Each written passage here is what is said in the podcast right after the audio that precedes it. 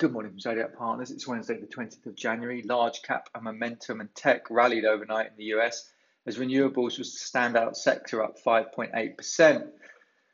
Green gravy train continues.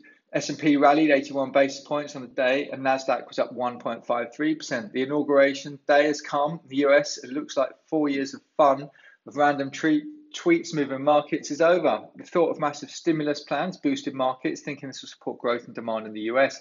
In Asia, Nikkei two twenty-five was down forty-five basis points and Topix was off fifty-three, whilst the Hang Seng was up forty-eight basis points as tech firms again saw gains. Tencent up three point one percent and the broader tech index rallied three point six percent. After disagreement on the use of European bailout funds between Matteo Renzi and Italian Prime Minister Giuseppe Conte, Conte won a confidence vote in the upper house and Senate to create some stability in the Italian capital. Cable one thirty-six sixty-three as stimulus plans put the dollar back on its downward path. Bitcoin thirty-five thousand six hundred seventy-two, Brent fifty-six eighteen, F T S E sixty-six seven two four, gold eighteen fifty-three, and U S ten year was one point oh nine six. It's a lot out in the micro, so if I miss something you care about, give us a call.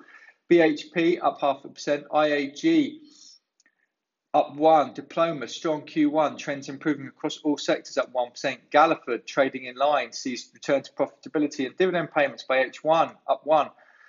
I W G, down five, COVID impact prolonged.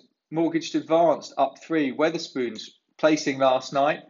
Dixon's, ten weeks, U K like-for-like revenues up eight percent and earnings in line, still uncertain on outlook, up two. Cairn Energy up two, Wincanton sees earnings materially ahead, no impact from lockdown, up five percent. Pearson's group sales down ten percent, performance in line, sees profits of three hundred ten to three hundred fifteen million, up one percent. Hochschild up one percent, C M C, profit guidance at the upper end, client activity has slowed, down two percent.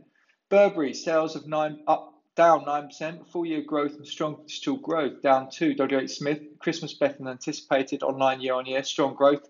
Cash positions up two. Agreco, full year ahead of guidance. Debt down, maintains guidance of one hundred seventy to one hundred ninety million pounds profit, up two percent. Cairn, outslipping Fields declines, special thirty-two p dividend, guidance of sixteen to nineteen p, down two. Upgrades and downgrades, Sprexas raised to buy at Berenberg. Morgan Advance cut to hold at Berenberg. Electro Components cut to hold. Diploma raised to buy. Hollywood Bowl raised to add at Peel Hunt. Frontier Developments cut to hold at Peel Hunt. Britvic cut to equal weight at Morgan Stanley. Royal Mail raised to buy at Deutsche. Wood Group cut to outperform, underperform at Jefferies. Standard Chartered cut to neutral at Citi. Ryanair cut to neutral at J P Morgan. Glaxo cut to underperform at Credit Suisse.